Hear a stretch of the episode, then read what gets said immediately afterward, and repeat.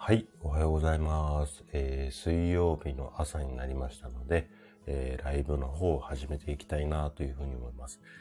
えっ、ー、と、ちょっとね、ツイッターの方にライブ始めましたよっていう告知をしますので、ちょっとだけお待ちいただけますか？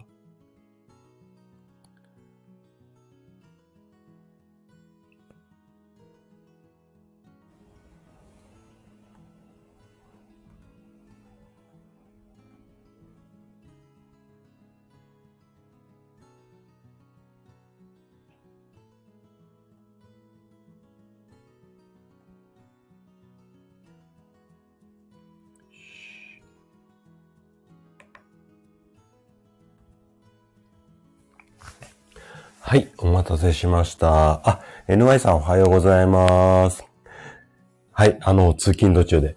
今日、自転車ですかね。今、どうなんだろう、天気って。自転車ちょうどいいぐらいですかね。あの、うちの生体院ね、あの、自転車で来る患者さん多いんですけれども、うん、結構日中だとね、暑いって言って来てね、少し涼んでから施術するんですけども、なかなかね、自転車いい季節ですよね。うん。朝なんかだと、本当に多分気持ちいいですよね。はい。あの、ぜひ聞きながら、あの、ぶつからないように気をつけてください。はい。で、えっ、ー、と、今日ね、タイトルにしたんですけれども、今日ね、ちょっといつもと違ったような、はい、あの、タイトルで、鼻水についてね、ちょっとお話をしていこうかなというふうに思います。あ、そうですね。朝寒いけど、漕いでると、うん、漕いでるとちょうどいい。風切るのがやっぱり自転車ってすごい気持ちいいですよね。うん、あの、私もね、今の生体院の前の、えー、前に立ち上げた生体院の時には、自転車通勤だったんですよ。だいたい15分ぐらいかな。電車に乗るよりも自転車の方が、こう、なんていうのかな、斜めにね、あの、行けたので、そっちの方が早かったので、雨の日もね、カッパ着て、えっと、自転車通勤してましたがね。はい。あ、メイさんもおはようございます。来てくださってありがとうございます。あの、先週よりはね、だいぶ聞きやすくなってきたかなと思うんですけども、まだね、ちょっと声本調子じゃないんですが、今日は私自身が苦しんだ鼻水について、まあ今もね、あの、鼻水っていうか、鼻詰まりっていうんですかね。あの、風邪ひくと、まあ、ほとんどの人で現れると思うんですけども、くしゃみ、鼻水、鼻詰まり、まあ、咳あたりですかね。いわゆる、まあ、あのー、咳はちょっと違うかな。鼻症状って言われるやつなんですけども、今日は私の、まあ、人体実験も兼ねてってわけではないんですが、ここを踏まえて、ちょっとね、改めて私も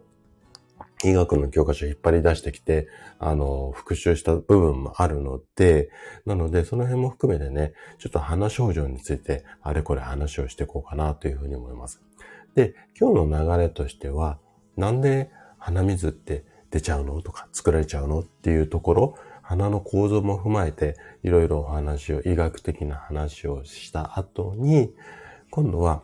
食事ね、鼻水に効く食事みたいな。まあ鼻水っていうか、風邪の時に効くような食事っていうところをお話をさせていただいて、で、最後のおまけコーナーは、一部のマニアに大人気の、えっ、ー、と、ツボでね、鼻水を抑えちゃいましょう。これ、花粉症にお悩みの方なんかにも効くようなツボなので、このあたりをお話ししていこうかな、なんていうふうに思っています。ぜひね、あの、耳だけでも参加できる範囲で楽しんでいただけると嬉しいです。はい。えっ、ー、と、NI さんが、鼻水、鼻詰まりは年中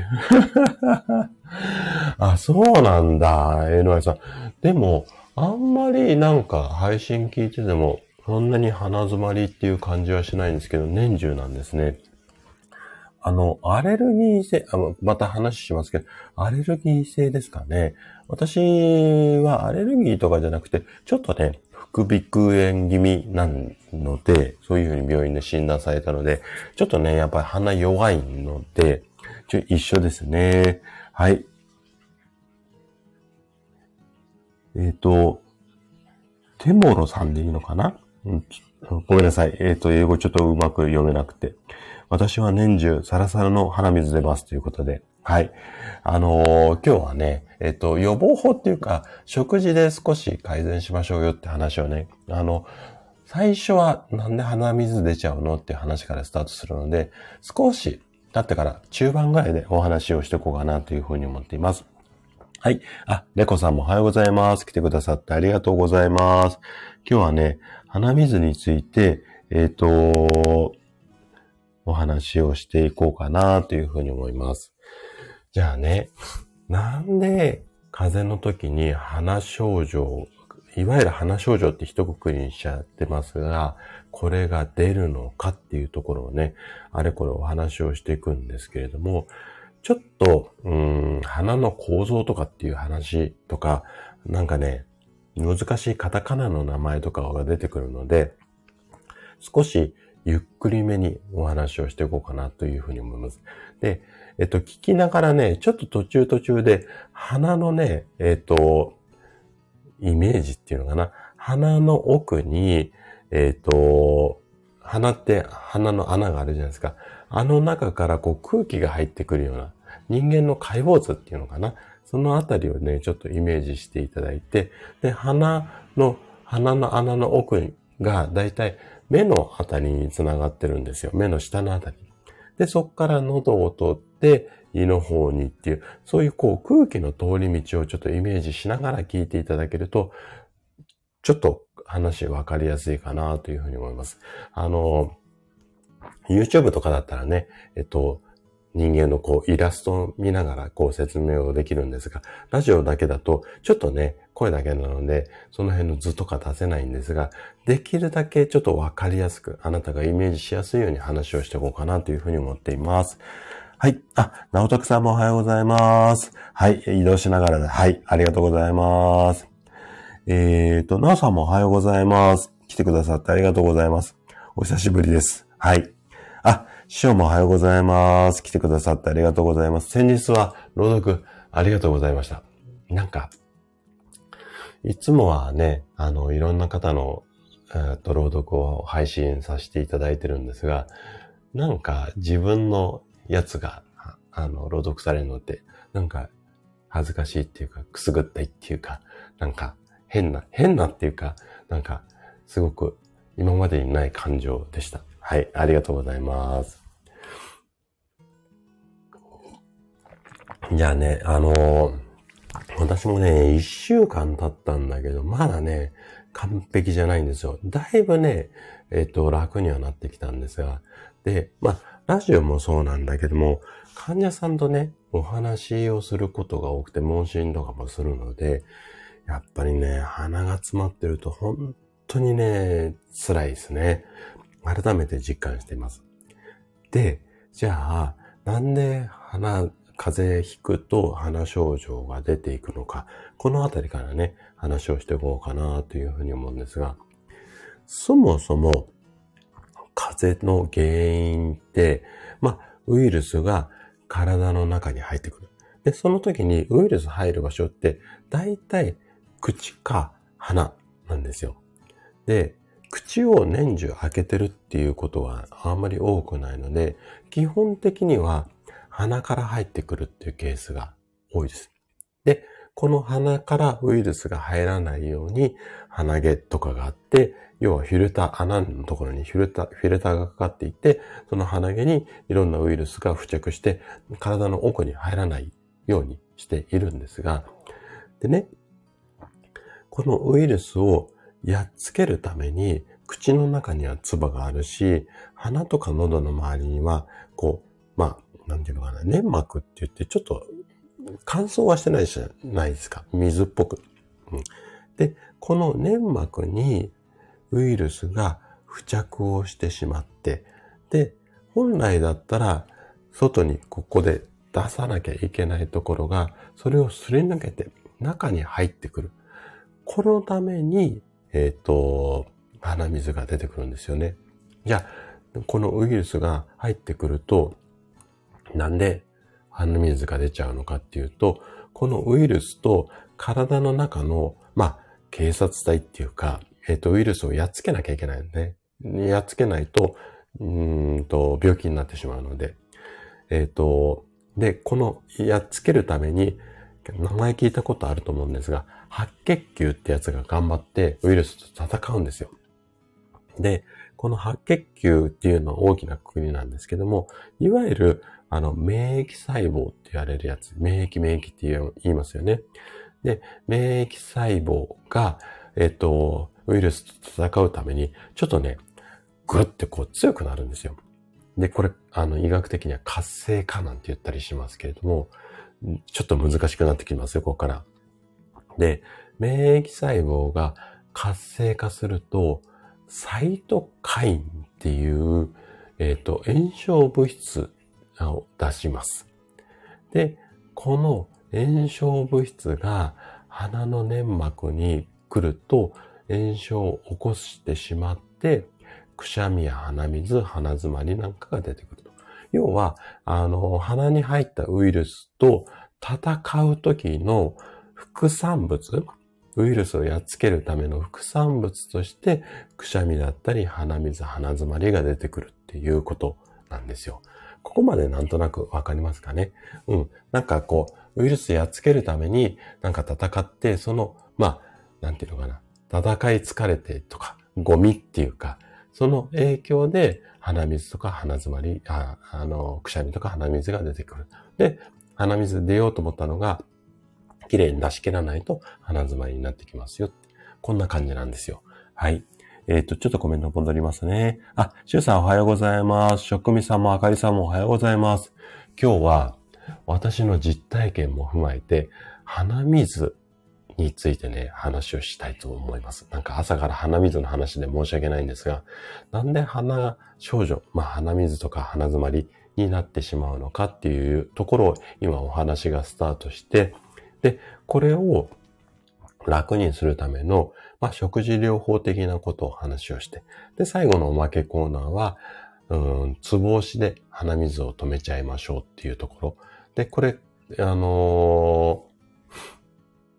ー、えっと、風邪だけじゃなくて、秋もね、花粉症の患者さんとかも多いので、悩んでる方多いので、花粉症でお悩みの方は、この最後のおまけコーナーのツボなんて知ってもらえるといいんじゃないのかな、なんていうふうに考えています。はい。あ、職味さんも今朝も鼻うがいやったところということで、私もね、毎日鼻うがいしてるんですが、それでもね、今回、あの、ダメですね。ちょっと苦しんでますね。で、一週間経っても完全にうん、感知しないっていうか、やっぱりね、細胞が年取ってきてるんだなって痛感今しているところです。はい。で、えー、っと、話戻しますね。で、通常は、鼻の粘膜っていうのは常にこう湿った状態、粘液とか水分に、あの湿った状態で、こういったジメジメにすることで、鼻の周りの表面を覆って、埃だとか細菌だとかウイルスが入ってこないように。まあさっき鼻毛っていう話もしましたけども、鼻毛も踏まえて、あの、鼻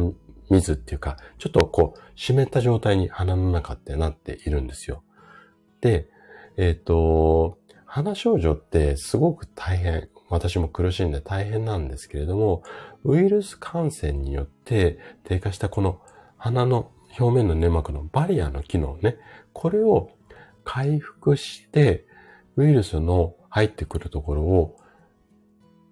また、こう、防御する。なので、完全に悪ではないんですよ。はい。じゃあ、どうして鼻水が出てしまうのっていうか、鼻水が発生するメカニズムっていうのをもうちょっとね、踏み込んで話をしていこうかなっていうふうに思います。で、さっきの話の続きになるんですが、ウイルスとかが、こう、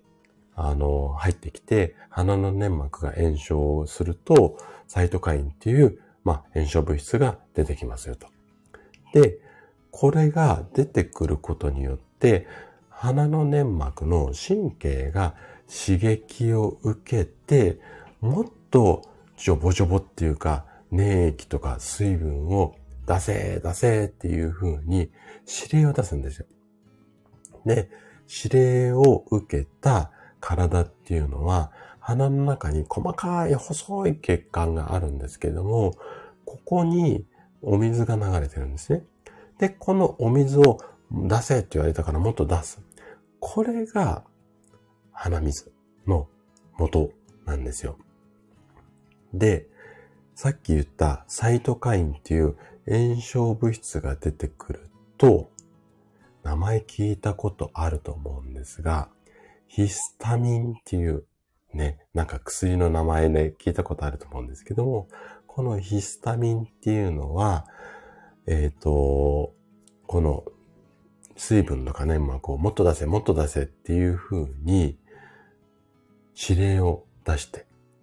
来てくれるんですよ。なので、炎症することによって、その炎症を抑える、もしくはこれ以上、うん、入ってこないようにってするために、鼻の中をビチャビチャにする。これが鼻水のメカニズムなんですよね。なんとなくわかりますかね。だから体にとっては悪いことではないんですよ。ただ、出すぎると、あのー、やっぱり支障が出てくるので、このあたりの塩梅が非常に難しいんですが、鼻の中が炎症が起こってしまっているので、それを抑える。もしくは、これ以上敵が入ってこないように鼻水ドバドバ出して鼻のところから入ってくるウイルスをブロックする。これが鼻水の、まあ、なんていうのかな。発生するっていうかメカニズムなんですよね。で、もうちょっとね、今度鼻の構造のところについて、副鼻腔炎みたいなところに、はい、話を入れていこうかなというふうに思うんですけれども、ちょっとコメント戻りますね。はい。えーと、師匠も鼻うがいされてるんですね。はい。あの、職味さんも師匠も私も鼻うがい仲間ですね。はい。あ、ラペさんもおはようございます。あ、マルマナさんもおはようございます。来てくださってありがとうございます。あ、マルマナさん、花粉症なんですね。うん。あのね、今日最後のツボコーナーは、えっと、鼻水を、ま止めるっていうか、和らげるツボなので、これは花粉症の方やっていただくと、結構うちの患者さんでも、あの、いい方多いです。で、比較的、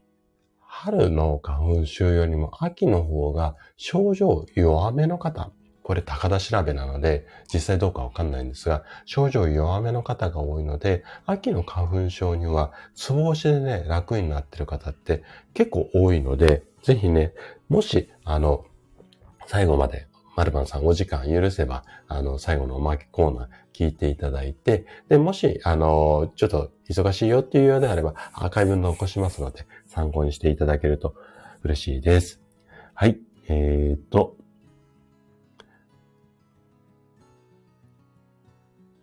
あ、あかりさんも毎朝ね、鼻うがい。私も毎朝鼻うがいですよ。はい。メイさんが、ちょうど今、息子さんが鼻水出ています。何もしていないと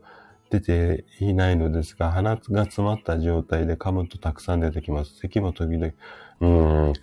もしかしたら風邪かもしれないし、で、鼻水っていうのは、やっぱりウイルスをこれ以上入れないよとか、あとは炎症を抑えなさいよっていう代償として出てきているので、確かに辛いし苦しいし、ミットもないし、止めたいのはあるんだけれども、ただ悪いことではないってね、止めるのがいい悪いはちょっと置いといたとしても、体の中が一生懸命頑張って治ろうとする代償として鼻水が出てるんだよって。ここをね、ちょっとね、今日皆さんとは共有していきたいなというふうに思うので、ここだけはね、ちょっと、あのー、難しい。はい。あの、あ、難しい、大切なポイントなので、押さえておいてもらえるといいと思います。はい。えーと、まるまさんがそうね。あ、あー、あ、ラメさんも副鼻腔炎なんだ。私もね、あの副鼻腔炎気味っていうか、先生にはね、そう言われて、でも、副鼻腔炎だって思い、思い込んじゃうと、ちょっと症状が、あの、強めになりそうかなと思って、えっ、ー、と、副鼻腔炎気味というふうに自分で言い聞かしてるんですけどね。はい。あ、あかりさん、やっぱりね、オイル使われて素晴らしいですね。あの、後でね、ちょっと正あの、対処法のところで、鼻温めましょうね、なんていうような紹介もしようかなというふうに思います。あ、ナベさん、息子さんがインフルエンザ。あの、今流行ってるみたいですね、結構ね。患者さんもね、お子さんがインフルかかっちゃって閉鎖になっちゃったので、予約変更してくれませんかっていうような電話がね、結構入ってきてるので、だいぶね、流行ってるみたいですね。はい。えーと、あ、しよう。それでもコロナかかりましたって。なんかね、コロナもインフルも今だいぶ流行ってるみたいで、で、えっ、ー、と、やっぱりね、これはちょっと私の個人的なあれなんですけど、3年ぐらいマスクつけっぱなしの生活が世の中に来たので、やっぱりね、免疫力が下がってるんだと思います。で、マスクでブロックすると確かに、えっ、ー、と、うん、その鼻とかのね、ウイルスとかのブロックはできるんですけども、かえって過保護にしすぎて弱い子が育っちゃったみたいな感じで、多少の刺激っていうか、やっぱりストレスっていうのは体にとってはね、必要なので、なので、ちょっとマスクしすぎでみんな弱っちゃってるのかなっていう感じが私はしています。はい。あくまで私個人的な意見なので、えっ、と、医学的に合ってるかどうかちょっとわかんないんですけども、はい。えっ、ー、と、あ、ナッツさんもおはようございます。来てくださってありがとうございます。今日はね、鼻水についてね、ちょっとあれこれお話ししています。はい。まるまるさん時間あればぜひおまけコーナーまでお付き合いください。うーんと、ラブさんが、あ、お子さんたちはね、コロナよりインフルなんですね。はい。うん、なんか今年はね、お薬が少ないなんて言って、えっと、なんか医師会の会長さんが騒いでましたけども、ねあれもね、ちょっとね、個人的にはね、だから薬を増産しろってお医者さんが言うんじゃなくて、だから皆さん手洗いとうがいしましょうってお医者さんにはね、そうやって言ってもらいたいなぁなんて思いますけども、お医者さんはやっぱりいっぱい患者さん来てもらわなきゃいけないなっていうところもあるので、って言ってだんだん小声になってくるんですけどね。はい。えっ、ー、と、ラベさんが幼少期に、えっ、ー、と、鼻炎体質を克服するために、寒風摩擦させられました。あのね、これもね、すごくいいです。すごくいいんですが、どうしてもやっぱりね、若い時にしっかり頑張っておかないと、年齢重ねるとどうしても免疫機能とか細胞の活性化なんていうところがどうしても時間かかってしまうので、若い時小さい頃にやったのをそのまま成人まで引き継いでいけると一番ベストだったりしますけどね。はい。えっ、ー、と、あ、シロさんもおはようございます。来てくださってありがとうございます。あ、今日は検診なんですね。はい。あのー、数字出てきたらね、またいろいろこう思うところあったらご相談乗れますので、ぜひご連絡いただければというふうに思います。はい。オイルを塗ると、うーん、塗るとは鼻の中に塗るのですかっていうことで、これね、あかりさん、あのー、お話しした方がいいと思いますけれども、多分、鼻の中に塗るっていうことと、あと鼻の上からオイルを塗って、塗ってっていうかオイルを使ってマッサージするって2種類のね、やり方があると思うんですよ。おそらくあかりさん、鼻の中にやるオイルのことをおっしゃってるんじゃないのかなというふうには思うんですけれども、で、そのオイルっていうのも結局バリア機能を増やしましょうよっていうことでオイルを塗るっていう、そんなイメージなんじゃないのかなって思います。はい。ちょっと私はオイル塗ってないので、何とも言えないんですけれども、はい。で、師匠が、うん、マスク、うん、あの、個人的にはね、すごくそう思っています。なので、えっ、ー、と、なんだろうな。やっぱり、体って過保護にしちゃダメなんですよね。あの、野菜とかもそうなんですけれども、ビニールハウスで育てた野菜ってやっぱ栄養価が低かったりするので、少しね、あの、なんか、冬、冬寒い、あの、土の、雪の下で、えっと、育った野菜は甘みがあるとか、なんかそういうようなイメージで、ちょっとぐらいストレスがあった方がいいんじゃないのかな、なんていうふうに思います。えっ、ー、と、ラベさんが、うん、抗菌しすぎ、そう、あのね、あ、あ、そう、後で、手をアルコール消毒あれも悪いことではないと思います。あくまで、あれが悪いって言ってるわけではないんですが、でも手に多少菌がついた状態の手で食べ物を食べると口から菌が入りますよね。でもその菌をブロックをするっていうのが口の中であれば唾液とか、あとはよく噛んで食べるとその咀嚼の間に唾液で、えっと、食べ物をぐちゃぐちゃにするので、で、唾液の中には殺菌作用っていうのがあるので、ここである程度ブロックされるんですよ。でも、菌が常に入ってこないような口内環境っていうか口の中にしてしまうと、今度は唾がサボり癖っていうか、あ、全然入ってこないからちょっとのんびり構えていいやっていう風になってくるので、うん。なので、いざっていう時に、ちょっとね、働きが弱くなる。こんなケースもあるんですよ。うん。だからって言って、汚い手で食べ物を食べましょうねって言ってるわけではないんですが、ただ、あんまりにも除菌だ、除菌だ、除菌だって、綺麗にしすぎることで、かえってウイルスの侵入を防げない体、要は免疫力が低い体っていうのが出来上がる可能性は非常に高いと思いますので、なので、個人的には食べ物を食べる前に普通に水で手を洗って、で、アルコール消毒までっていうのは毎回毎回そこまで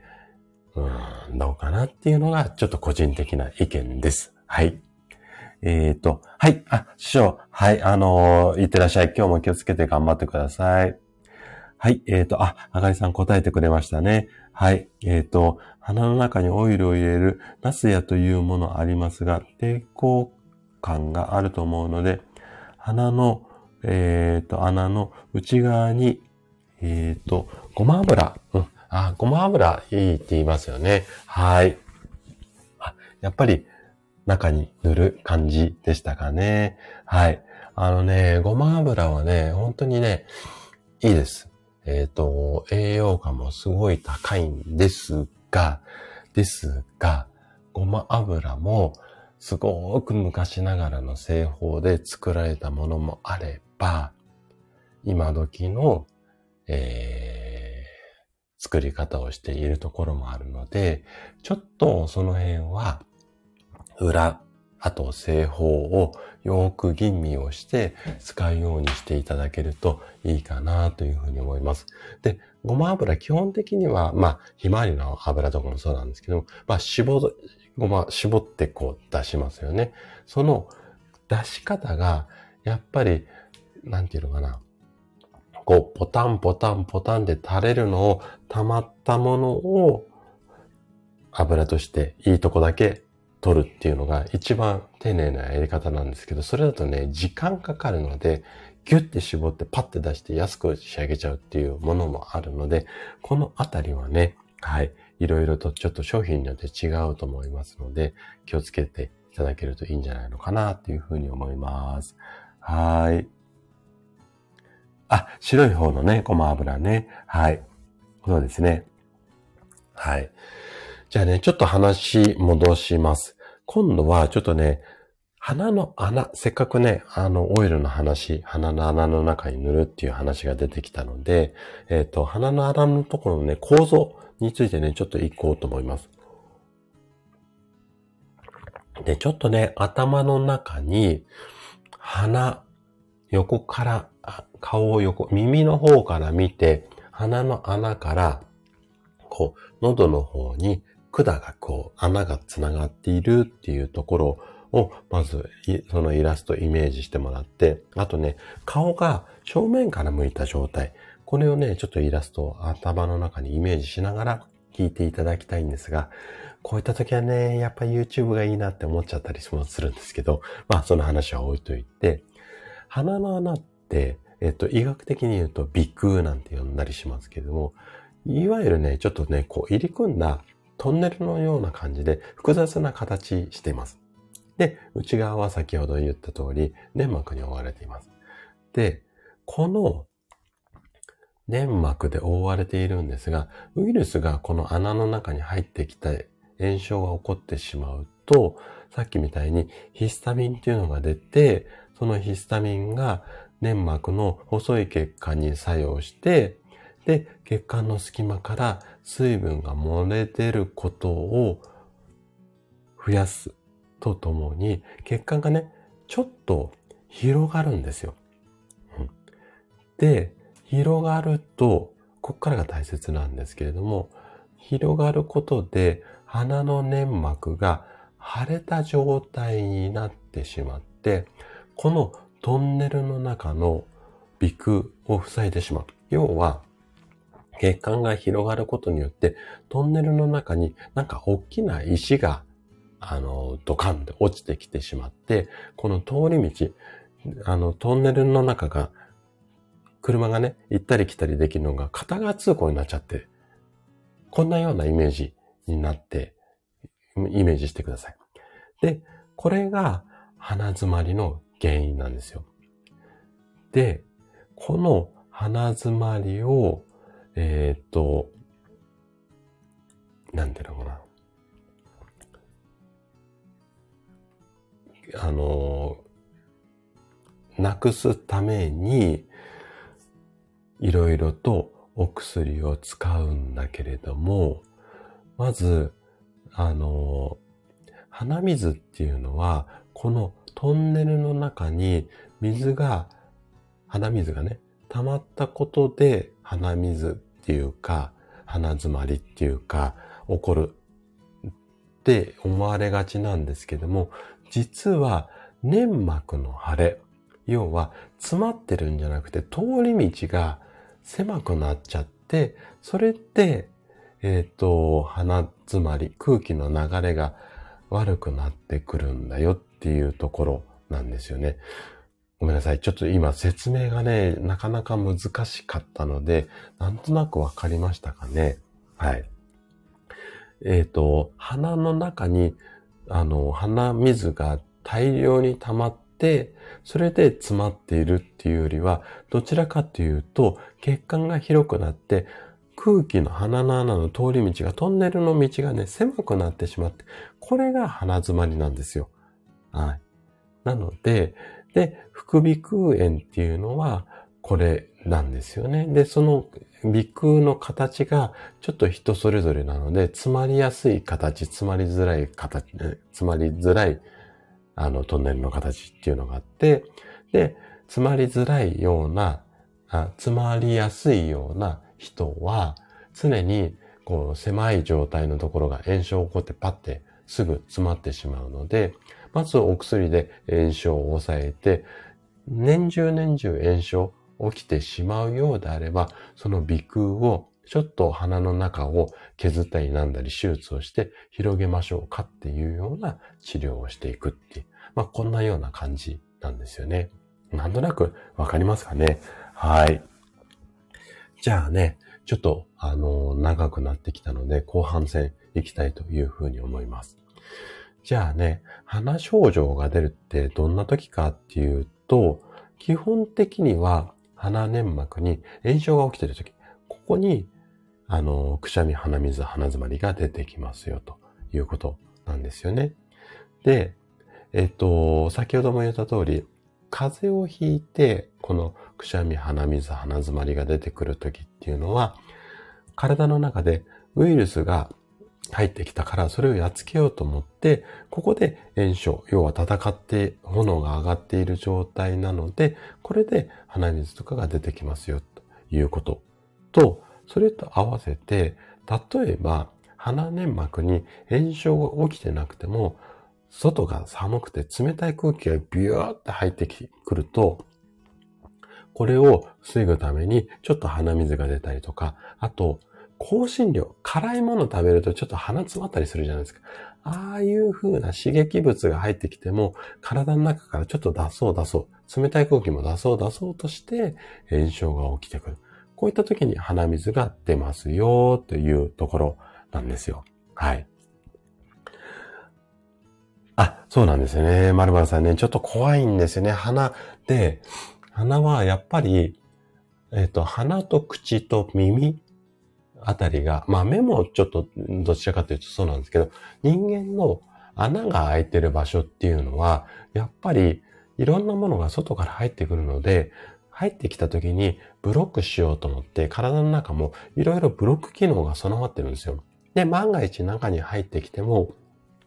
それも途中でやっつけて体の隅々までいかないようにって、このやっつける機能が免疫って言ったりするんですけどね。なので、まあ、あの、入ってきても免疫が落ちてなければ大丈夫っていうこともあるんですが、基本的には鼻水は炎症で出ている、まあ、戦った、うーんと、なんていうのかな。ウイルスをやっつけようと思った代償として出てきているよっていう。まあ、ここをね、ちょっとなんか覚えていただけたらいいのかな、なんていうふうに思います。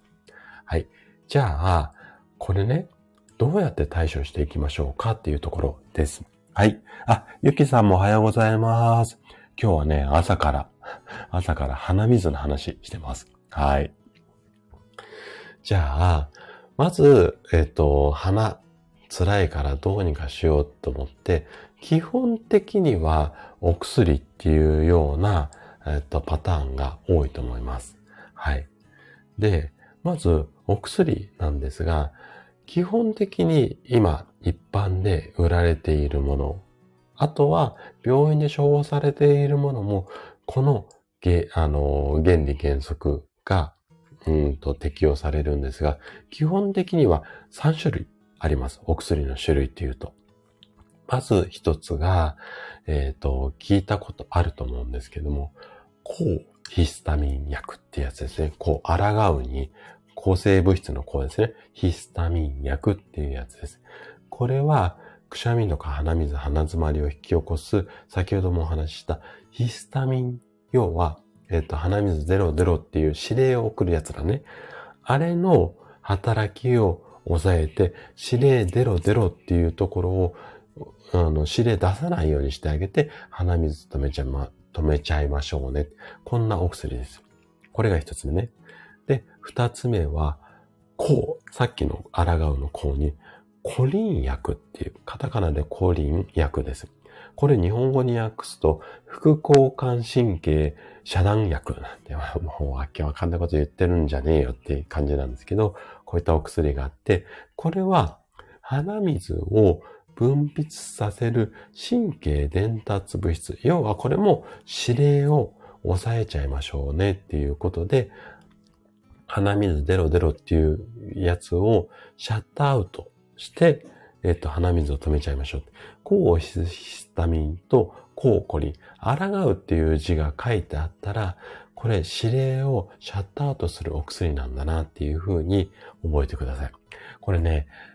お薬の裏のパッケージ見ると、今、風邪薬のところに鼻水の薬っていっぱいドラッグストアに置いてあると思うんですよ。これ大体抗ヒスタミン薬っていうのが一番売られていて、あと抗コリン薬もまあまああると思います。これは、この二つは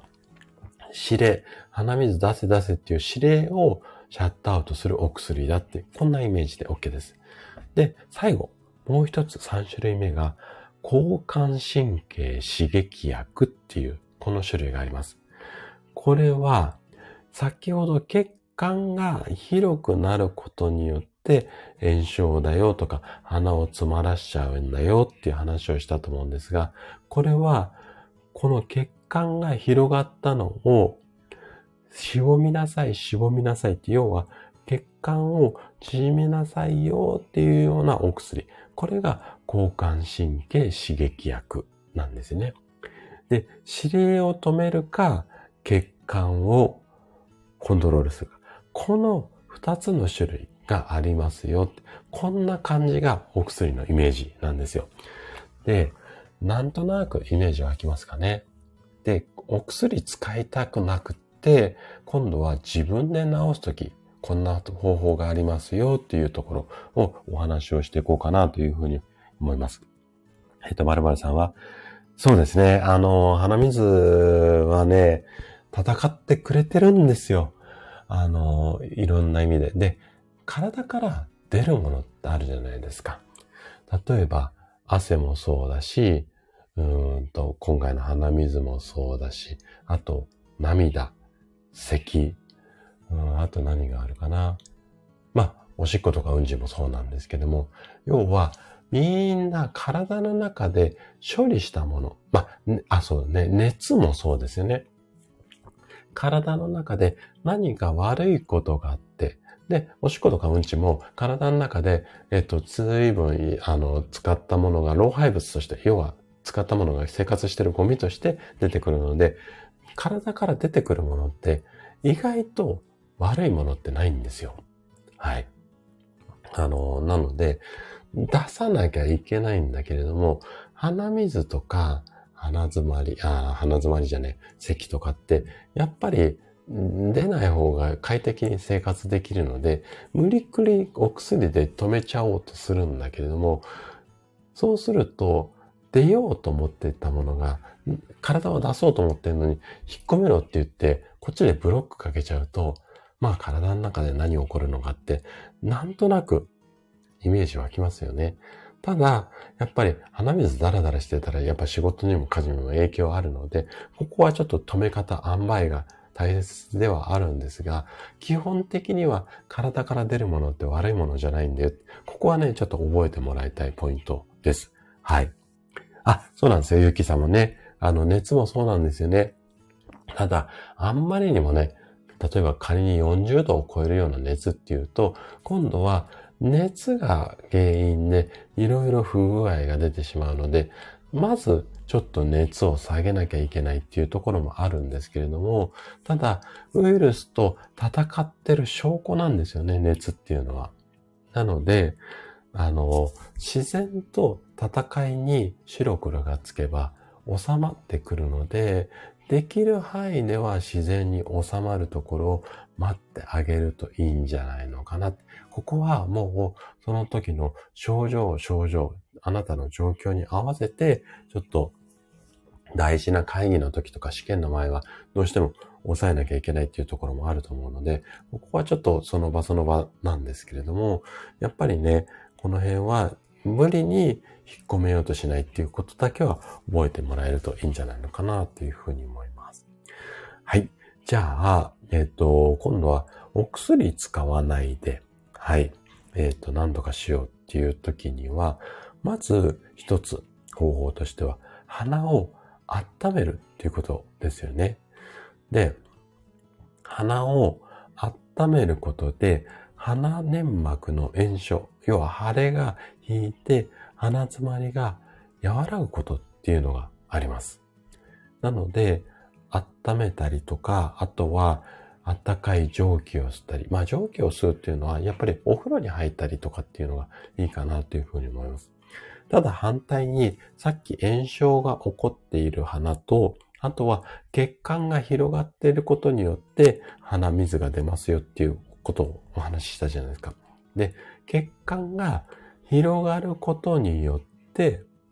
出ている鼻水に関しては、これ温めるとまた血管広くなるので、なので、鼻水もっと出やすくなってしまいます。お風呂に入ると頭まると鼻水ジョボジョボ出るってあるじゃないですか。あれは血管広がることによるんですよね。なので、何が原因で炎症なのか血管なのか、ここによってちょっとここはね、対応違ってくるかなっていうふうに思います。はい。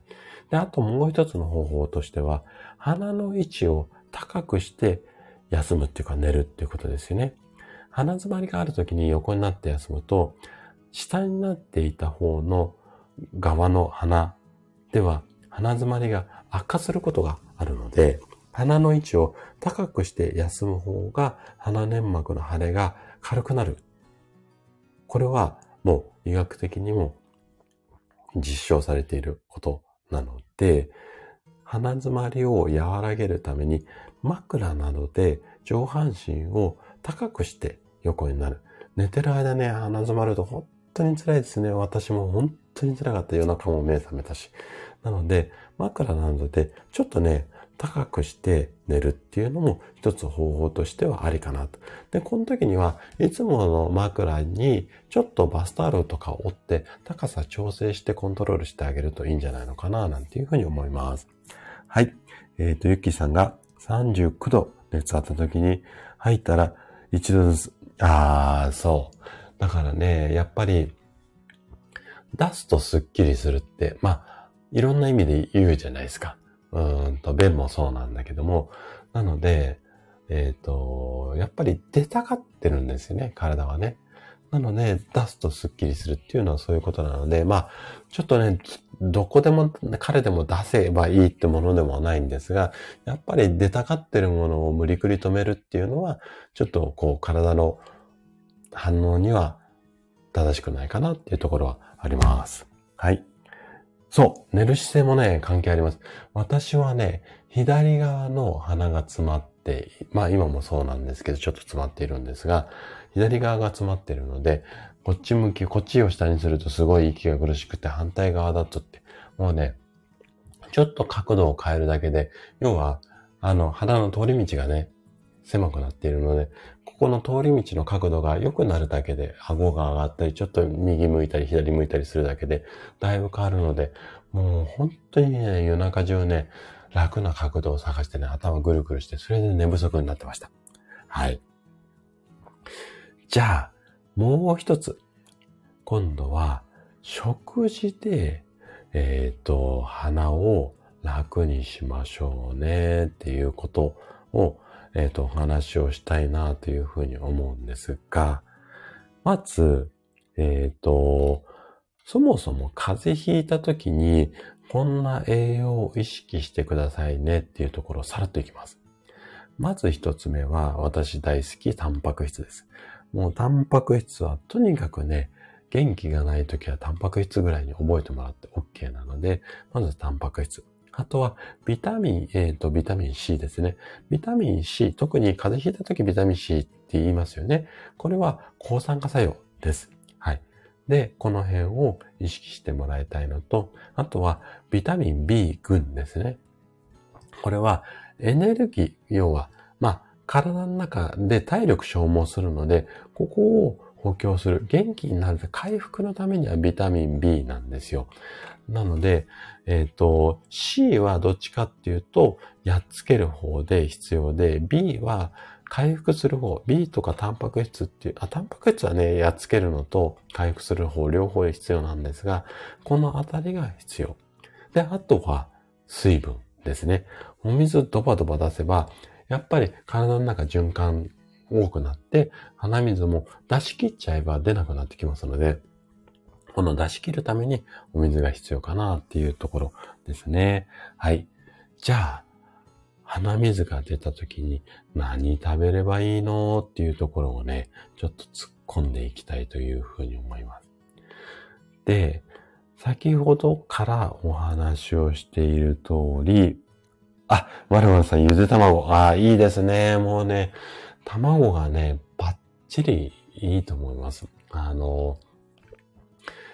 風邪ひいた時に卵がゆって言うじゃないですか。あれはね、本当に理にかなっていて、で、今日もね、この後飲むんですけれども、あのー、今週はね、我が家は卵多めでした。お味噌汁の中に私は入れて飲むのが、飲むっていうか、食べるのが好きなので、えっ、と、奥さんに言ってね、卵入れてくれ、卵入れてくれって。で、ネギもね、買いたかったんだけど、めちゃくちゃなんか今ネギ高いんですよ。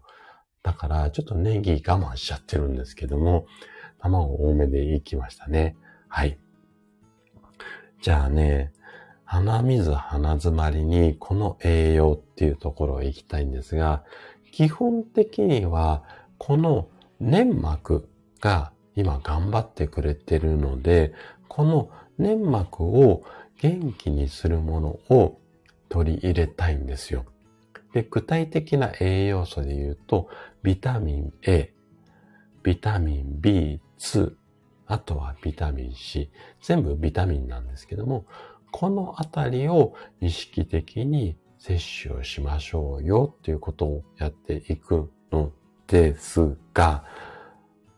もう難しいので、基本的にはあったかいものをいっぱい食べましょうね。これがいいと思います。で、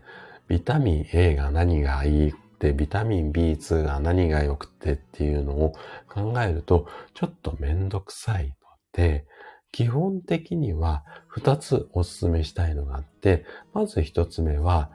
具沢山のスープですね、汁物。あともう1つはお鍋です。で、まず、あの、具沢山のスープなんですけど、ここの具沢山の具に関しては、お野菜たっぷりにしましょう。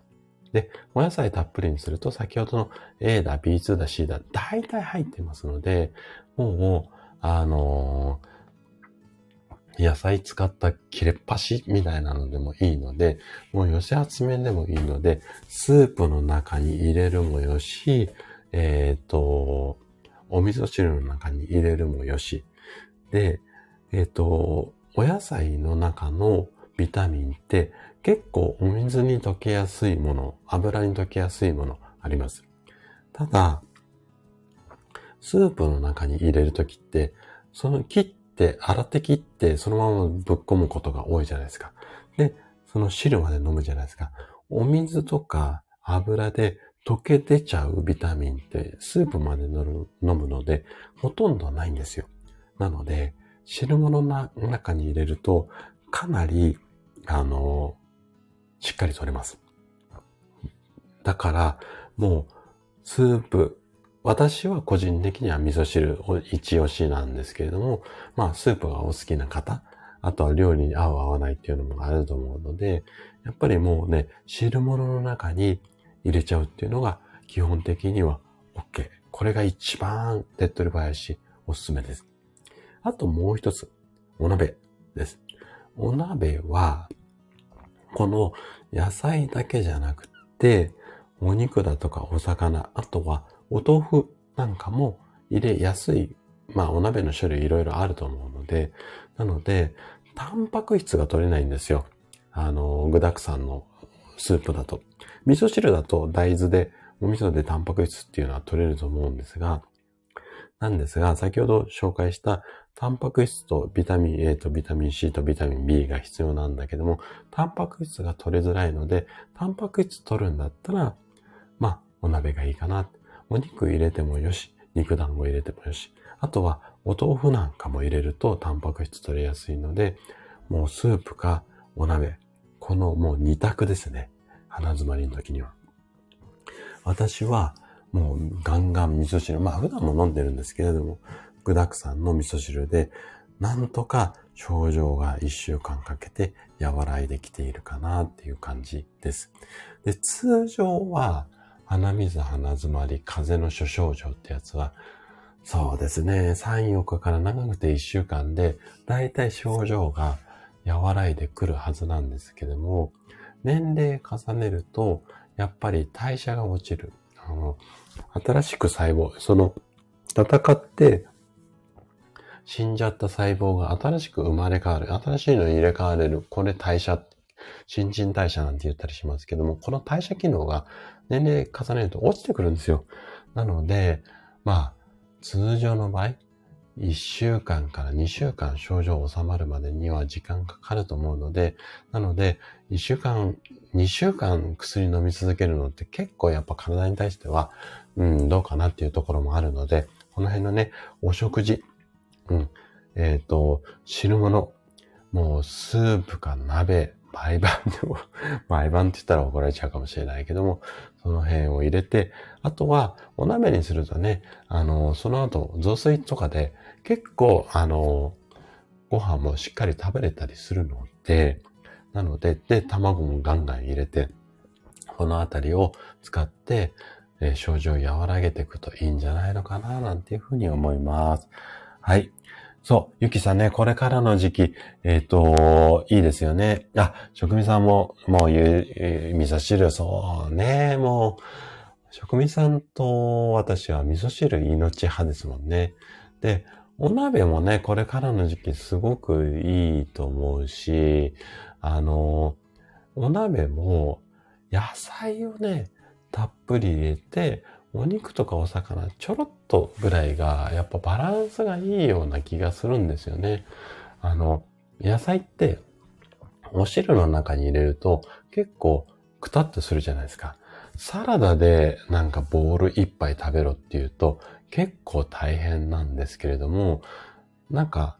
スープとかお鍋の中に入れると結構あのいっぱい食べれちゃったりするので、やっぱりこれからの時期お鍋いいし、これは職味さんに褒めてもらえるかもしれないんですが、お鍋にすると洗い物少ないですよね。最後雑炊なんかにしたりすると、多分洗い物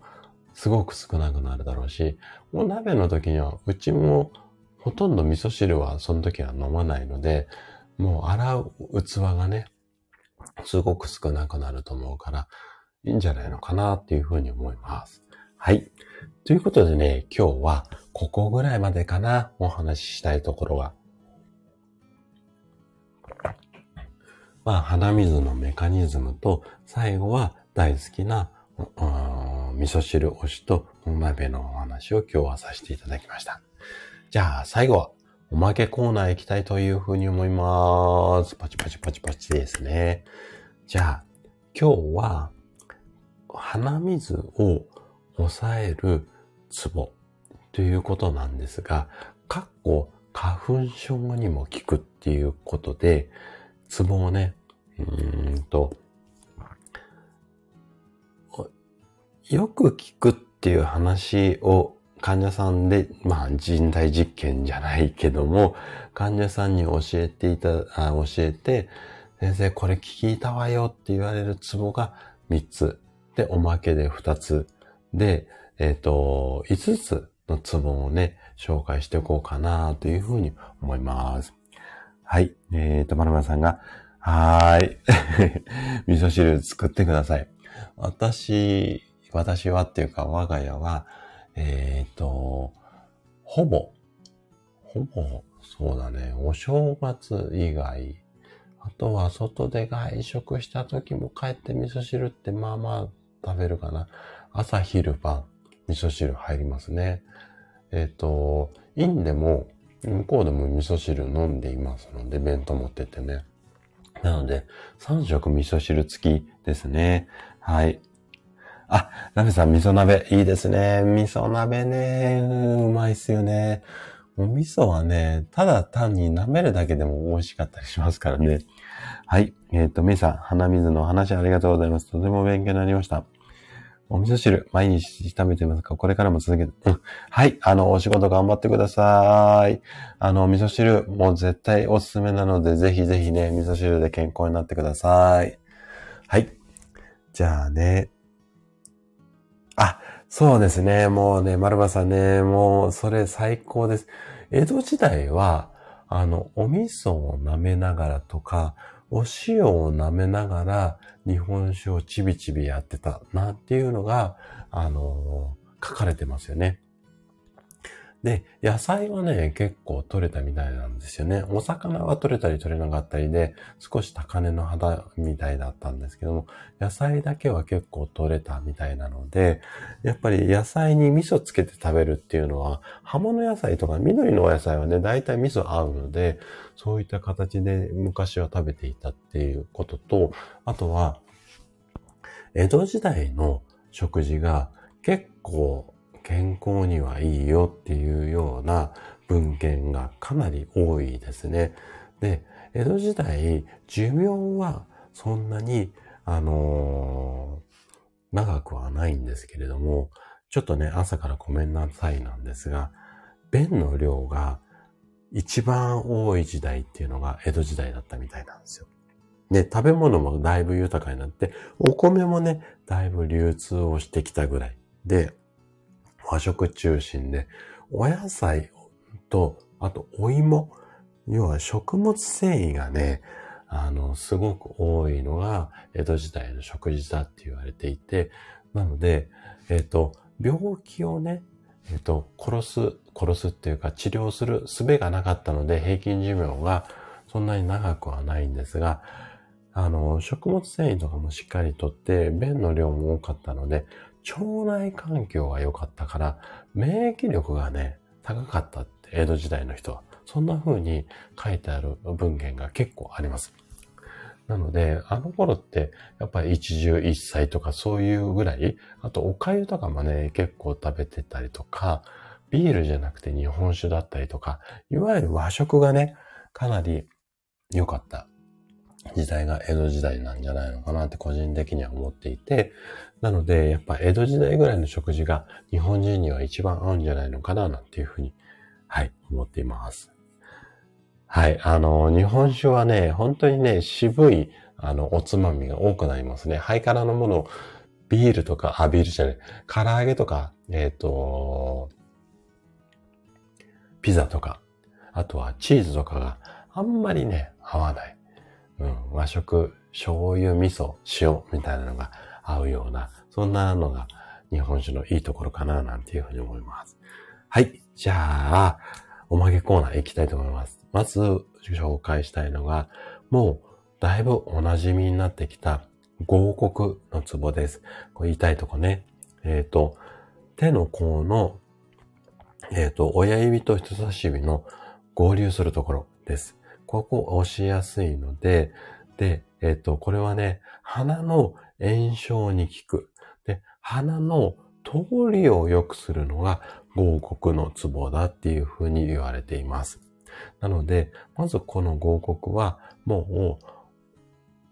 テレビ見ながら、まあ今だったら YouTube 見ながら、あとは電車に乗りながらでも、どこでも彼でも押せるので、まずは合谷。ここをお勧めしたいところと、あともう一つ、これね、多分初めて紹介あ、もしかしたら過去に一回あったかもしれないんですが、鼻水とか鼻詰まりに効くっていう風に言われているゲイ香っていうツボがあります。ゲイは、えっ、ー、と、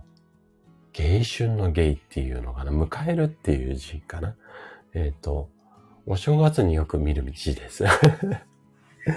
漢字の説明が下手くそですね。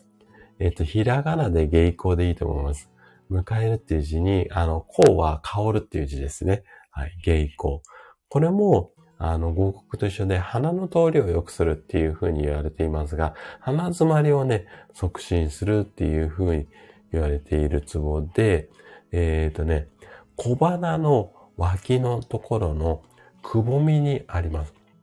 あの、人差し指で押すと鼻詰まりを改善しますよっていうふうに言われていて、結構これね、即効性があるっていうか、効くよっていうふうに言う患者さんが多いので、えっ、ー、と、芸行ですね。はい。それです。まるまるさん、いつもありがとうございます。これね、漢字、難しいですね。はい。で、このね、二つかな。芸行は結構押しやすいと思います。ただ、鼻詰まりの時に、今、私ちょっと押しながら喋ってるので変な声になっちゃってますけども、鼻詰まりの時に押すの、ちょっとね、嫌な、くすくったいというか詰まってるのがきつい場合もあるかもしれないんですが、これね、一瞬で、あの、通るよ、通るようになるよっていう方も多かったりとか、私はね、個人的にこの芸行のツボ、多分イラストで見てもらうと、鼻の、あの、脇、鼻の、鼻の穴の脇のあたりに、丸が書いてあると思うんですが、私はね、もうちょっとね、上、鼻の穴の脇、脇っていうか、鼻の穴のところまで入ってくる。鼻をね、上から押すようなところ。この辺がね、好きだったりします。はい。で、鼻のところはね、この原稿と合谷でかなりいいと思います。そうですね。丸松さん、ここスッキリしますよね。私はね、気持ち上、上目っていうか、ちょっと上が好きだったりするんですが。はい。で、次はね、生命っていうツボをね、ちょっと紹介したいなというふうに思うんですが、これは、晴れる、あの、晴天のせいですね。に、命は開けるっていう字です。あの、夜明けの明けですね。で、これは、あの、目の充血に効くので、あの、ちょっと鼻とは違うんですが、風邪ひいて目が辛いとか、あとは花粉症の方は、目辛い方は、この生命がいいんじゃないのかなっていうふうに思いますね。はい。ここで3つ行きました。鼻の周りと目の周り。で、鼻水のところに関しては、芸香と合谷は普通の風邪にも効くと思うんですが、生命に関してはね、あのー、花粉症の方は、ちょっと覚えておいてもいいんじゃないのかなっていうふうに思います。はい。これがお顔の周りですね。あとね、もう二つ紹介したいんですが、これはおまけのおまけになるんですけども、今度はね、耳のツボです。で、ここはバッチリ花粉症に効くって言われている耳のツボなんですけれども、耳の周りもね、ツボがいっぱいあるよっていうようなことをなんとなくイメージする方、あイメージしやすい方も多いと思うんですが、はい。あ、そうですね。丸々さん、生命そこです。生命は目の充血とかに効くので、花粉症の方におすすめです。で、最後の二つが、えっと、耳のツボなんですが、一つ目、外鼻。二つ目、内鼻です。外鼻は、外側の外ね、外で、鼻は鼻ですね。で、内鼻は、内側の内に鼻で内鼻。外側の鼻と内側の鼻。この二つの、えっ、ー、と、ツボなんですが、耳を押すんですけども、鼻の炎症に効くって言われているツボです。ただ、それぞれちょっと外鼻だけとか内鼻だけっていうのは押しづらいんですよ。ちょっとね、あの、外側と内側なので、えっと、耳の、なんていうのかな、内側に、こう、ちょっと出っ張ってる、出っ張ってるっていうか、耳、こう、外側に大きくなってますよね。内側の耳の穴、穴のところ、うん、外鼻と内鼻ってね、ちょっとイラスト見てもらっちゃった方が早いと思うんですが、耳の穴の内側っていうのかな？そこを、ちょっとつまめるようなところあるじゃないですか。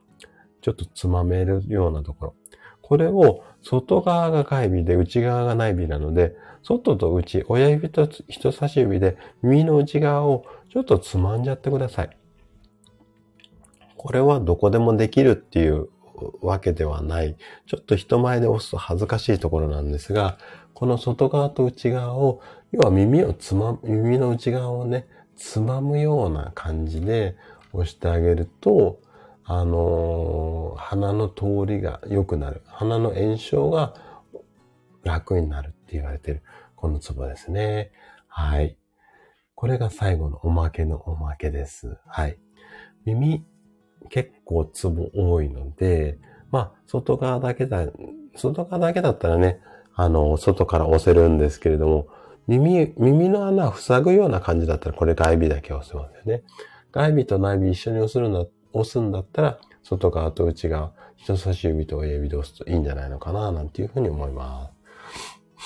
あ、今なんか、いろいろツボをしてたら、ちょっと鼻すっきりしてきましたね、私ね。なので、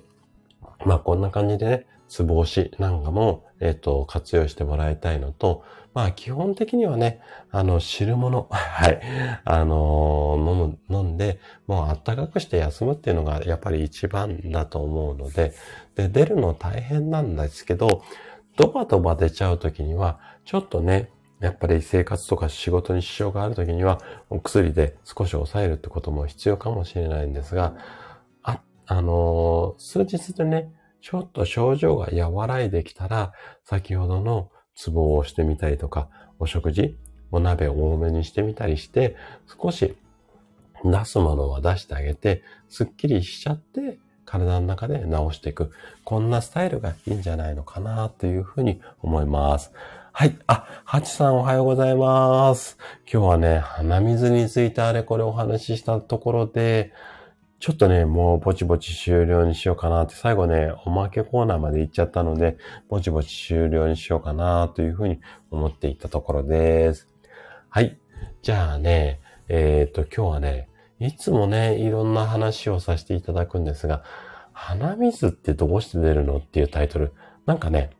いつもとちょっと違った切り口だったと思うんですが、まあ、私の人体実験も含めてね、お話をさせていただきました。で、えっと、通常の配信もそうなんですけれども、このライブではね、一つの症状とか病気に関してかなり深掘りをしてゆっくりお話をできるので、もしね、こんなことについて教えてほしいよなんていうことがありましたら、えっと、リクエストいただければ、できるだけね、そこには答えていこうかなというふうに思います。で、今日は、その、ツボ押しだったりとか鼻の構造、やっぱり言葉だけではね、なかなか説明するのが難しい部分もあって、で、今ね、本当に YouTube 一生懸命、あの、準備をしているんですが、やっぱり画面で見せられるとね、説明も楽だったりとか、あとは、いつもラジオの配信は毎日配信をしているので、5分、10分で一つヒントをお伝えできればなというふうに思ってるんですけども、YouTube はね、ちょっと、あの、そんなに更新頻度高くないんですが、腰を据えてね、あの、じっくり一つのテーマをね、深掘りをして話をしていきたいなというふうに思っていて、で、ちょっと、あの、突っ込んだところまでもね、お話できれば、あの、いいかなという感じで、出す本数はそんなに多くないとは思うんですけれども、かなりね、深掘ったのそうですね、1話30分から、まあ1時間までは行っちゃうとちょっと編集も大変なので、30分前後でね、お届けできればいいかなと思っていますので、ぜひね、そちらも今一生懸命準備をしているので、楽しみにしておいていただけると嬉しいです。はい。ということでね、今日はぼちぼち終了にしていきたいと思います。で、今本当にね、あのー、番組のこう、あの、ライブの冒頭でも出てましたけども、風邪、インフルエンザ、かなり、あのー、流行っているみたいなので、ぜひぜひ皆さん気をつけて、はい、あのー、早めのケア。引いちゃってから何がしようじゃなくて、引かないように予防。ここがすごく大切になると思いますので、ぜひね、予防を大切に今週も後半頑張っていただければいいかなというふうに思います。はい。あ、ハチさんもね、あの、お時間あればね、ぜひ頑張ってもう毎回ね、渾身の一本を出していこうかなというふうに思っていますので、はい。まるまるさんもね、ぜひね、あのー、顔が出るのでね、いろんなこう、うん、話す内容もそうなんですが、ちょっとね、見てくれも、あの、ラジオと違って準備をしなきゃいけなかったりとか、カメラをセットして照明を焚いてとかっていうのもう本当にやっぱり YouTube 大変だなとは思うんですけれども、はい。ちょっとね、ここはね、気合入れてやっていこうかなというふうに思ってるので、ぜひね、そちらも楽しみにしておいていただけると嬉しいです。はい、えっ、ー、と、えっ、ー、と、外耳と内耳は指で、あ、そうですね。両方、両方同時じゃなくても片耳ずつでもいいですよ。つぼ押しなので、片耳ずつでもいいので、あの、あの、外耳と内耳両方ともね、あの、外側と内側、いっぺんに押しちゃう方が手っ取り早いと思いますので、右の耳だけで終わったら反対に左の耳だけでもいいし、両方いっぺんでも、どちらでもいいです。はい。ハチさんもありがとうございます。あのー、54歳になりましたけどね、常に挑戦し続ける男でありたいなというふうに思います。で、挑戦するためにはね、心も体も元気じゃなきゃいけないと思いますので、まず私がね、元気になって、それで皆さんにもね、元気になる方法をね、お届けできればいいかなというふうに思います。これからの活動も楽しみにしていただけたら嬉しいです。はい。ということでね、今日はぼちぼち終了にしていきたいなというふうに思います。はい。あの、来てくださった皆さんありがとうございます。来週もね、いろいろ配信をしていこうかなと思いますので、もしリクエストありましたら。で、ネタもね、意外と考えるの大変な時もありますので、リクエストいただけるとね、はい、嬉しいです。はい。じゃあ今日はぼちぼち終了にしたいと思います。来てくださった皆さんありがとうございます。来週のライブはね、もう鼻声スッキリでいけると思いますので、はい、そちらも楽しみにしていただけると嬉しいです。はい、それでは今日はこの辺で失礼したいと思います。はい、ありがとうございました。ではでは。